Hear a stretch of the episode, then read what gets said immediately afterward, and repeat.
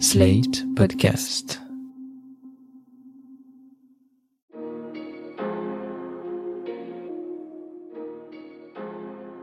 Bonjour et bienvenue dans Le Monde devant soi, le podcast d'actualité internationale de Slate.fr.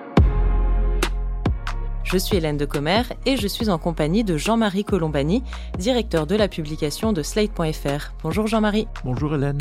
Et d'Alain Frachon, éditorialiste au Monde et spécialiste des questions internationales. Salut Alain. Bonjour Hélène. Emmanuel Macron est donc réélu président de la République. À l'issue d'un second tour, somme toute un peu serré, les sondages ne lui indiquaient en tout cas pas une victoire franche encore une semaine auparavant.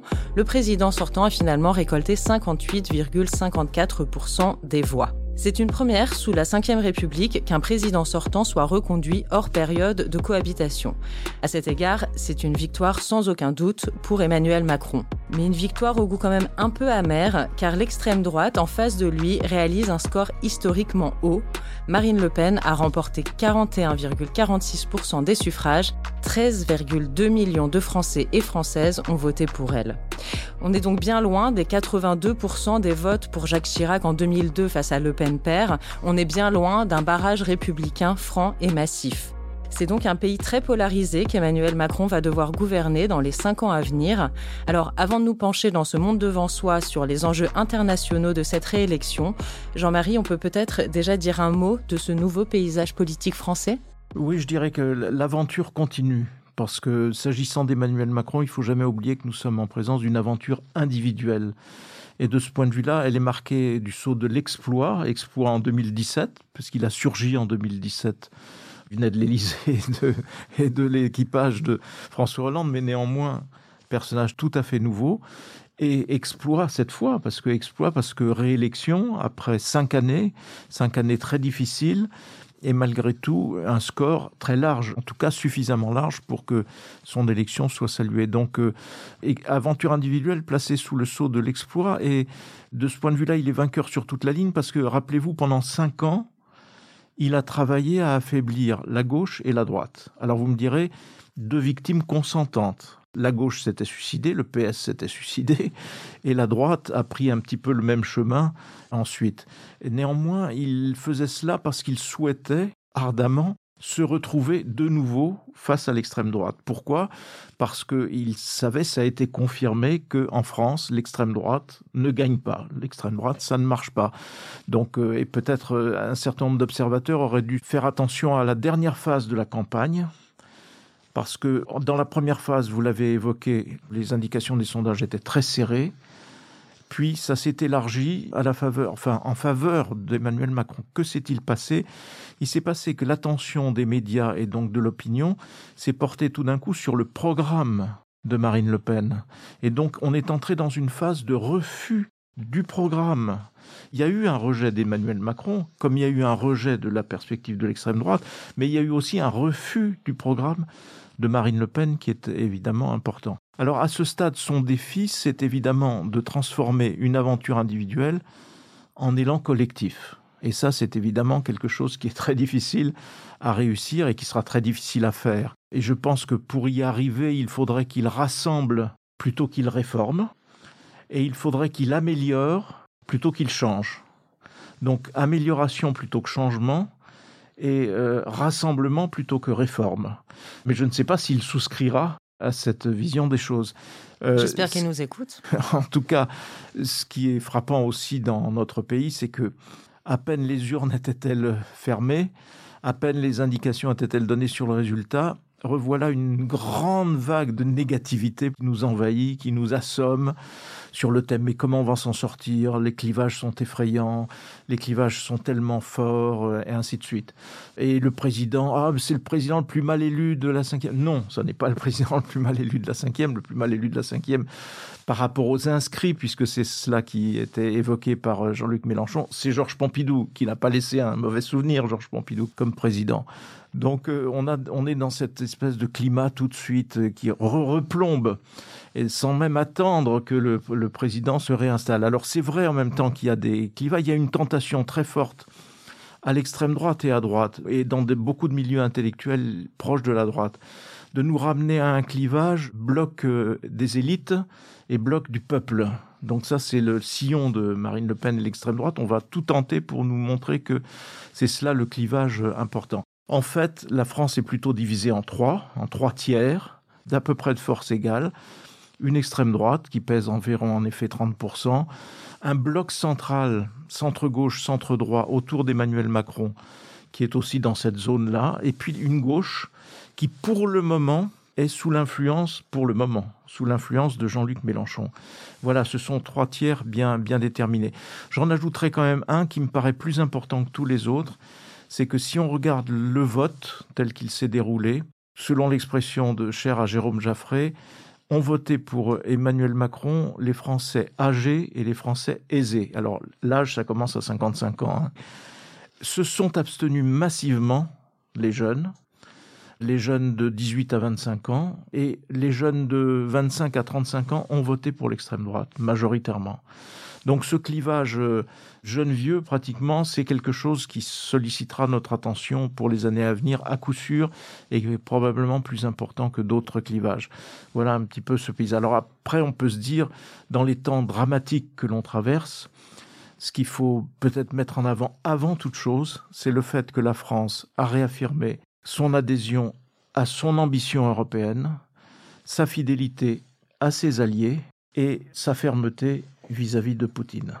Alors effectivement, il y a eu un gros ouf de soulagement qui a été poussé euh, dans la presse européenne et dans la presse occidentale sur cette victoire d'Emmanuel Macron face à Marine Le Pen.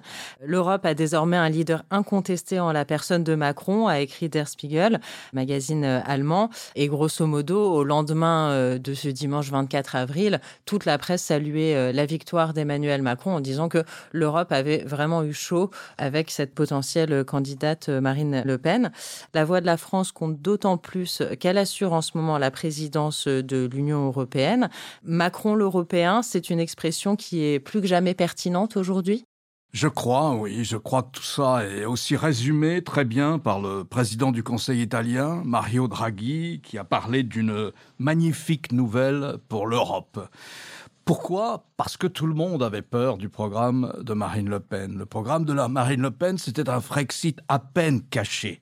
On allait au référendum parce que jamais l'Union européenne n'allait accepter les réformes qu'elle proposait. Elle serait revenue à Paris obligé de faire quelque chose. Sans doute un référendum, je ne sais pas s'il l'aurait perdu ou gagné. Mais voilà, l'Union européenne était profondément déstabilisée avec Marine Le Pen. Et l'Union européenne, ça veut dire pour nous, Français, la zone euro. Déjà, il y a beaucoup d'inflation. L'euro cotait hier 1,07$, c'est-à-dire 13% de pouvoir d'achat en moins que par rapport à l'année précédente. Et la majorité des Français ont leur épargne en euros.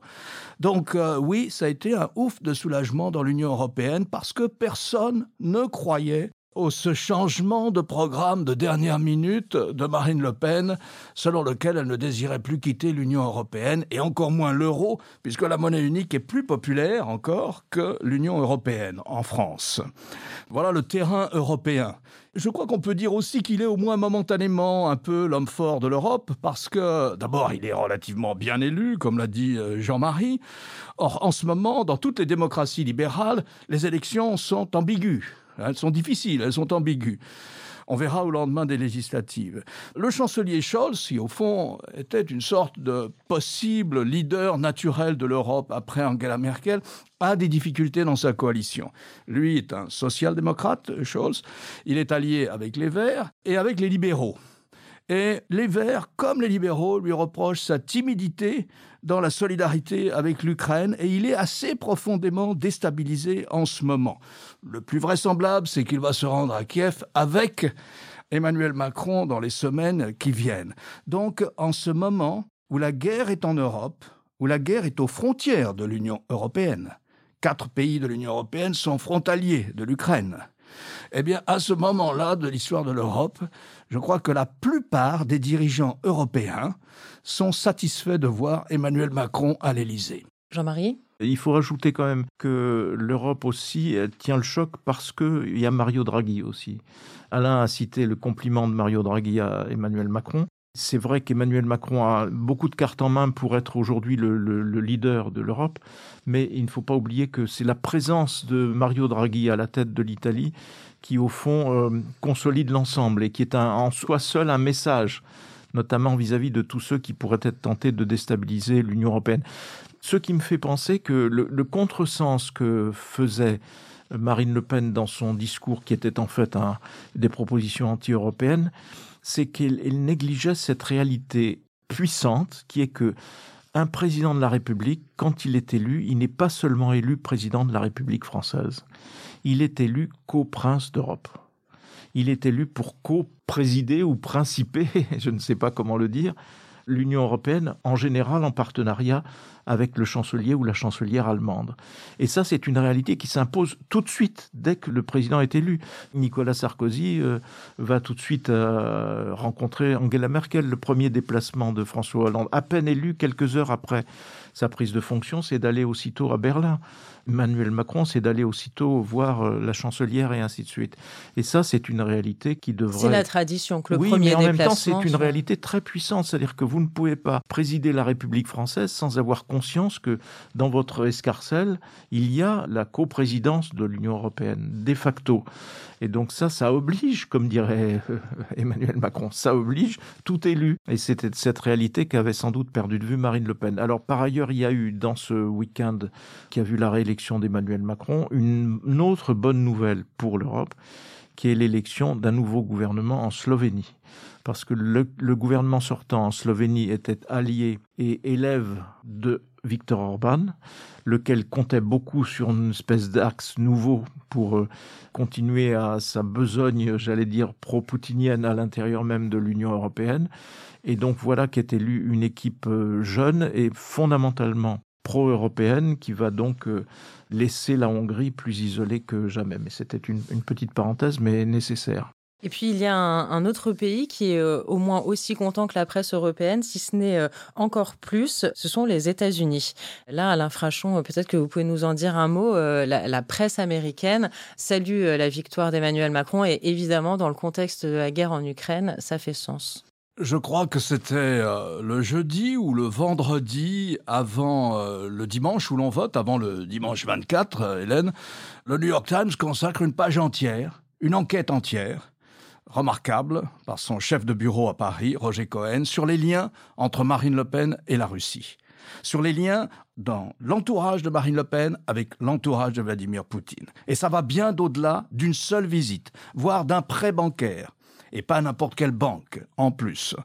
Donc, euh, les liens sont forts. Les liens sont avérés. Le New York Times montre ça très bien. Et d'ailleurs, il interviewe plusieurs des collaborateurs de Marine Le Pen qui disent ce qu'il en est c'est-à-dire une sympathie pour Vladimir Poutine. Alors on peut dire que cette sympathie, selon eux, elle était justifiée il y a encore quelques semaines avant que la Russie de Poutine n'agresse l'Ukraine. Mais pas du tout. On sait qui est Poutine depuis le début. Poutine rase une ville dans son pays, Grozny, capitale d'une république autonome à l'intérieur de la Fédération de Russie. On sait qu'il a rasé un tiers de la ville d'Alep en Syrie. On sait qu'il assassine régulièrement ou tente de faire empoisonner ses opposants. On sait qu'il a totalement bouclé la liberté de la presse. Il n'y avait pas de doute sur la personnalité de Poutine. On sait que Poutine reprenait les grandes lignes de force de la diplomatie qu'il y avait du temps de l'Union soviétique, essayer de séparer l'Europe des États-Unis, c'est-à-dire porter du tort aux liens transatlantiques. Mais c'est ce que voulait faire Marine Le Pen en sortant du commandement intégré de l'OTAN en ce moment, alors qu'il il y a la guerre en Europe.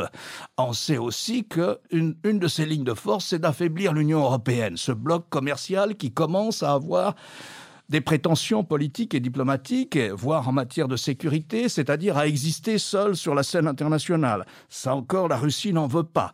Eh bien, le Frexit que nous proposait en contrebande, mais c'était bien l'offre que nous proposait en contrebande Marine Le Pen, il était là aussi. Donc ces liens sont forts, ces liens sont idéologiques.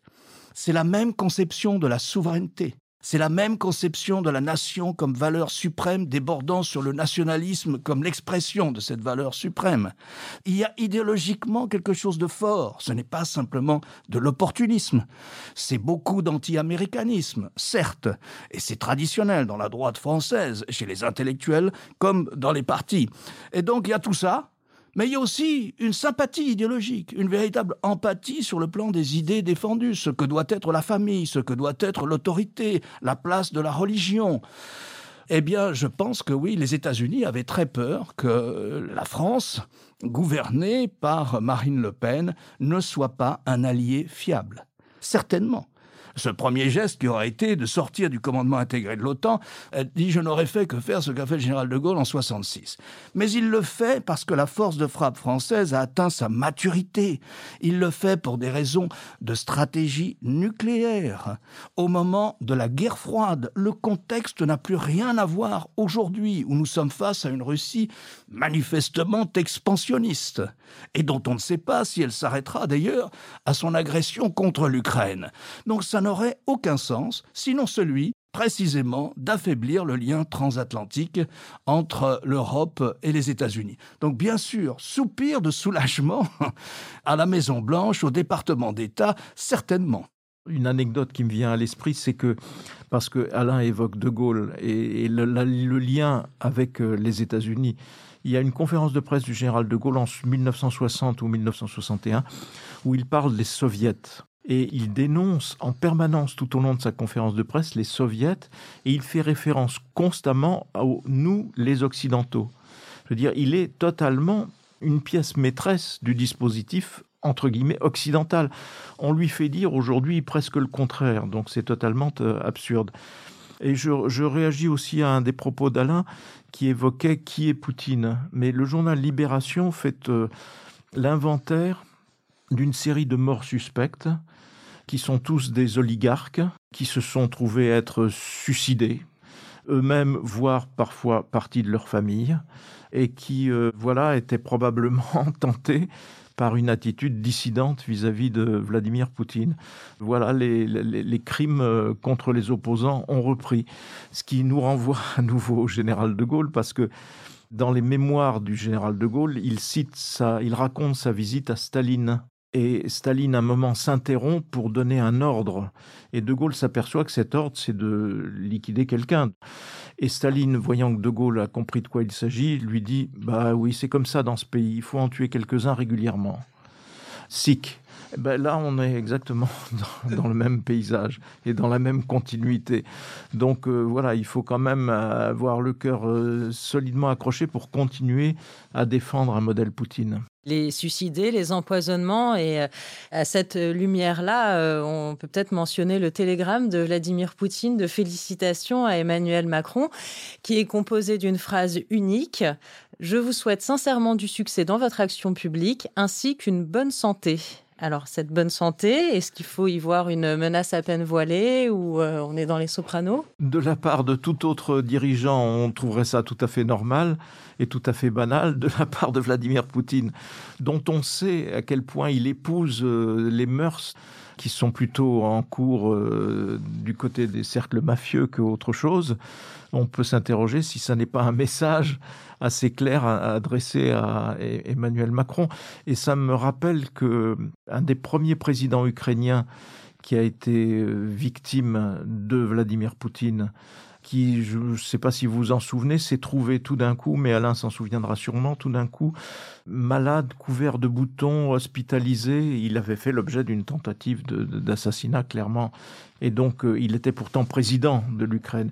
Et donc, peut-être était-ce quelqu'un à qui euh, Vladimir Poutine avait dit aussi, euh, avait souhaité aussi de, de, de faire santé. attention à, à mmh. sa santé. Donc, on est là dans un univers où on est obligé de penser l'impensable. On est obligé de penser à des perversions de cette nature. Je voudrais juste ajouter que, en tout cas, quand il est à l'étranger, Vladimir Poutine fait toujours goûter ses plats avant de manger lui-même son thé, parce qu'il ne boit que du thé ou de l'eau minérale, avant de boire un verre aussi.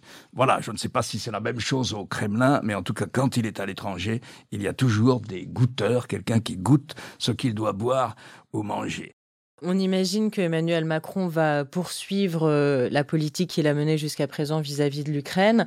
Vous l'avez dit, Alain, probablement qu'il va se rendre à Kiev euh, dans, dans les prochains jours. Ça, c'est vraiment sa mission numéro un pour son deuxième mandat sur le plan international? Vous savez, l'agenda international, c'est toujours très difficile. Souvent, le président arrive à l'Élysée, et c'est la même chose pour la Maison-Blanche, en se disant qu'au fond, l'essentiel du travail, c'est l'intérieur. L'essentiel du travail, c'est la question sociale en France, le financement de l'État social, la réforme des retraites, et puis recoudre un peu le tissu de, si tant est que c'est possible, de, de ce pays extrêmement polarisé. Et puis, il est débordé par les crises. Et le paysage, l'horizon international est nourri de crises en ce moment. Il est très chaotique. On a du mal à, à trouver une forme d'équilibre et de stabilité dans les relations internationales. On ne s'attendait pas à ce que la guerre revienne en Europe. Il n'aurait pas pu penser ça, Emmanuel Macron, lorsqu'il a gagné l'élection il y a cinq ans. Eh bien voilà, maintenant il est confronté à la guerre en Europe. Évidemment, ça sera un élément clé de la conduite de la politique étrangère de la France et de l'Union européenne. Mais ce ne sera pas le seul. C'est un moment très particulier de l'histoire de l'Union européenne. La guerre est à ses frontières et elle est extraordinairement solidaire en ce moment.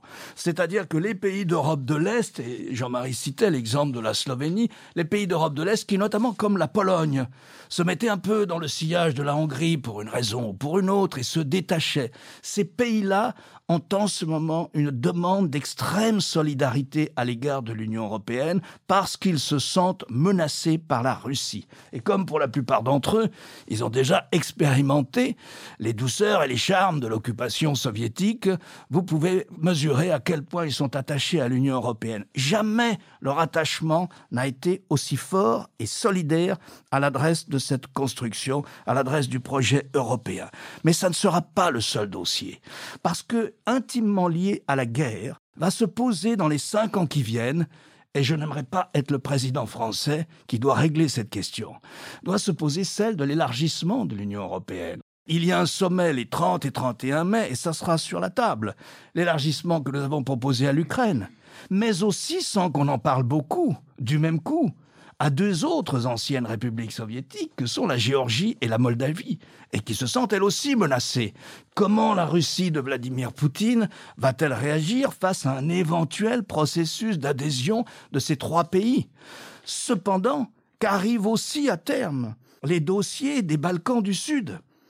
Serbie, euh, Monténégro, Albanie et même le Kosovo. Et donc, euh, il y a le dessin à imaginer, euh, l'architecture à imaginer d'une Europe à 35. Elle fonctionne déjà difficilement à 27. À 27, oui. À 35, il faudra inventer quelque chose d'autre.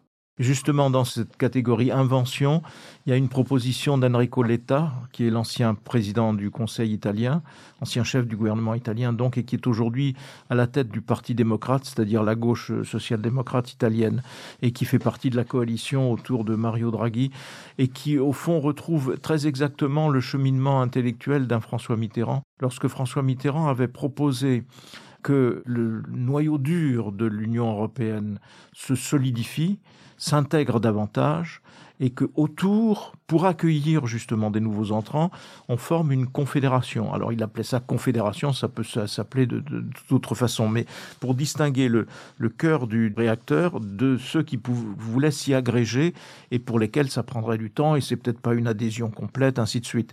Et Enrico Letta euh, propose la même chose là, et donc de façon à ne pas aboutir à une Europe à 35 mais à rester une Europe à 27, et autour de cette Europe à 27, une sorte de confédération, en effet, qui serait liée à l'Union européenne, bien évidemment, mais qui n'en aurait pas ni toutes les obligations, ni tous les, ni tous les devoirs. Donc ça, c'est probablement une des directions qui devra être creusée pour éviter justement que, du coup, l'Europe, par bonne volonté, soit in fine emportée dans un système qui serait alors, pour le coup, difficile à maîtriser, difficile à gouverner. Ce serait quand même un tournant historique dans la construction de l'Union européenne. Oui. À l'aide de Manuel Absolument. L'autre projet majeur pendant le premier mandat d'Emmanuel Macron, c'était l'Europe de la défense, qui là aussi euh, fait sens évidemment. Il était euh, peut-être un peu seul au début quand il a mis ce projet-là sur la table et finalement, euh, évidemment qu'il a été rejoint par ses alliés.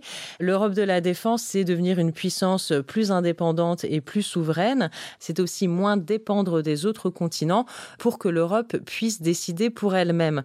Alors, je me demandais à la Frachon, avec la situation situation actuelle euh, vis-à-vis des États-Unis et de l'OTAN Est-ce que c'est pas un peu euh, antagonique cette indépendance vis-à-vis des autres continents alors qu'on est si proche militairement euh, des États-Unis? Je crois que ce débat-là sur quelle sera la forme d'une éventuelle Europe de la défense, parce qu'on n'y est pas. Ce sont vraiment les premiers pas, alors qu'on en parle depuis très exactement 1990. Donc on va très lentement. Mais on va très lentement, mais je crois qu'on est vraiment sorti, et là-dessus la France est l'acteur clé, on est vraiment sorti de ce débat théologique. Est-ce que l'Europe de la défense, ça va contre l'architecture de défense héritée du début des années 1950 ou de la fin des années 1940, qui est l'OTAN c'est-à-dire cette solidarité entre les États-Unis et le vieux continent. Naturellement, le vieux continent se plaçant sous la protection nucléaire des États-Unis. Et puis là-dessus, il y a la France et la Grande-Bretagne qui ont chacun leur force, leur nucléaire. Et donc, il y avait ce débat-là. La plupart de nos alliés estimaient que, tel que l'a présenté la France, le dossier de l'Europe de la défense allait faire du mal à l'OTAN. Et donc, ils n'en voulaient pas. Et c'est aussi pour ça que l'Europe de la défense n'a pas progressé. Parce que chaque fois que ce vieux projet français était sur la table, eh bien, tous nos alliés du projet européen, qui font avec nous avancer le projet européen, tous nos alliés étaient contre, parce qu'ils y voyaient un coup porté à la solidarité transatlantique. Et les Américains voyaient ça aussi d'un mauvais œil, parce que c'était peut-être à terme une industrie d'armement européenne, et c'était autant en moins pour l'industrie d'armement américaine. Donc, euh, au fond, il y avait cet obstacle. Maintenant, je pense que les Français ont carrément dit sur la table, et à qui voulait bien l'entendre, et à qui était de bonne foi, non. L'Europe de la défense se fera dans le cadre de ce qu'on appelle la branche européenne de l'OTAN. Et comme vous avez parallèlement un très fort mouvement au sein de l'opinion américaine et au sein de l'élite américaine, un très fort mouvement de tentative de retrait de l'Union européenne pour se consacrer à ce qu'il considère comme la zone la plus stratégique pour ce 21e siècle, c'est-à-dire la zone pacifique et notamment la confrontation avec la Chine.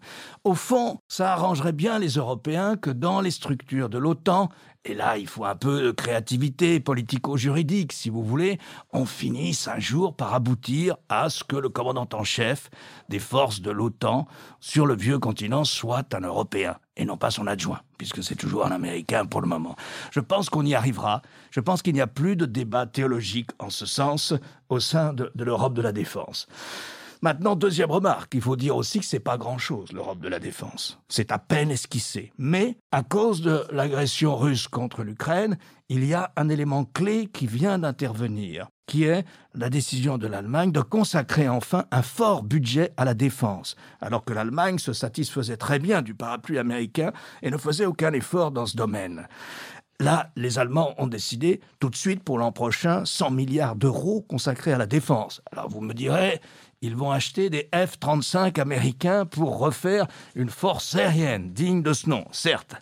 Ils n'ont pas acheté des Rafales, ils ont acheté des F-35. Mais peu importe, c'est le signal que les Européens commencent à prendre au sérieux leur situation stratégique et la menace qui pèse sur leur ensemble.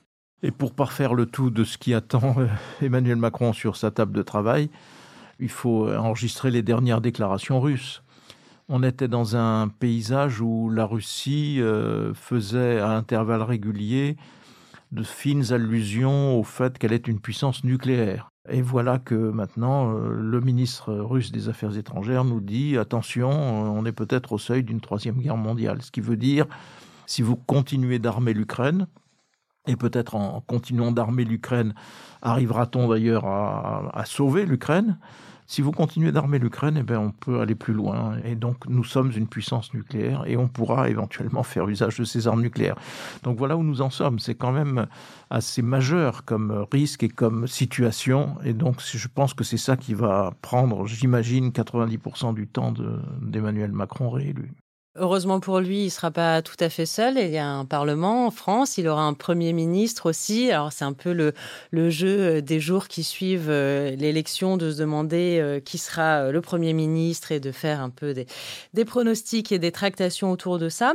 Quel bon Premier ministre sur le plan international est-ce qu'il y a dans son entourage, Jean-Marie? Sur le plan international, le seul maître euh, à bord, c'est le président de la République ça fait partie aussi de son domaine dit réservé. Donc même tous ceux qui disent il faut que Emmanuel Macron s'allège, allège son emploi du temps, se consacre davantage à l'essentiel. L'essentiel, c'est la défense et, les affaires extérieures, alors que évidemment pour les Français, il est attendu sur autre chose. Il est attendu sur la vie quotidienne, sur le pouvoir d'achat, euh, etc.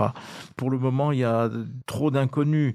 Première inconnue, est-ce qu'on sera dans un schéma classique où les Français ayant élu ou réélu un président lui donnent les moyens de gouverner? Parce que sans les moyens de gouverner à l'Assemblée, évidemment, le président est démuni ou en situation de, de cohabitation. Ça, c'est la principale euh, inconnue, évidemment, et à ce stade, on ne peut pas répondre.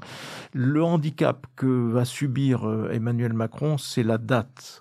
D'ordinaire, les élections législatives suivent de très près le second tour de l'élection présidentielle. Là, il va s'écouler deux mois entre les deux. En deux mois, au rythme où vont les choses aujourd'hui, l'esprit public peut changer, peut même changer plusieurs fois. Et donc on peut arriver à une situation qu'aujourd'hui nous ne pouvons pas anticiper parce que ce sera celle de dans deux mois et qu'elle aura été influencée ici par un événement international, là par une, un drame intérieur ou, que sais-je. Et ça, c'est un vrai handicap et un obstacle sur la route de ceux qui pensent que c'est automatique que les Français donnent au président la majorité. Alors après, si on veut sophistiquer les choses, on peut faire référence au grand maître en ces matières, à savoir François Mitterrand, qui, après sa réélection triomphale pratiquement de 1988 face à Jacques Chirac, a prononcé cette phrase Il n'est pas bon qu'un seul parti gouverne. Et donc, euh, il a lui-même encouragé à ce qu'il n'y ait pas une majorité absolue à l'Assemblée nationale, ce qui était évidemment un handicap pour son Premier ministre, Michel Rocard, mais ça c'est évidemment une autre histoire. Bon, alors on attend euh, la petite phrase d'Emmanuel Macron euh, dans les jours qui viennent euh, avant les législatives. Bien, merci beaucoup Jean-Marie Colombani et merci Alain Frachon. Merci Hélène. D'avoir répondu à mes questions pour ce nouvel épisode du Monde devant soi que vous pouvez retrouver sur toutes les plateformes et sur Slate Audio bien sûr. Merci Hélène.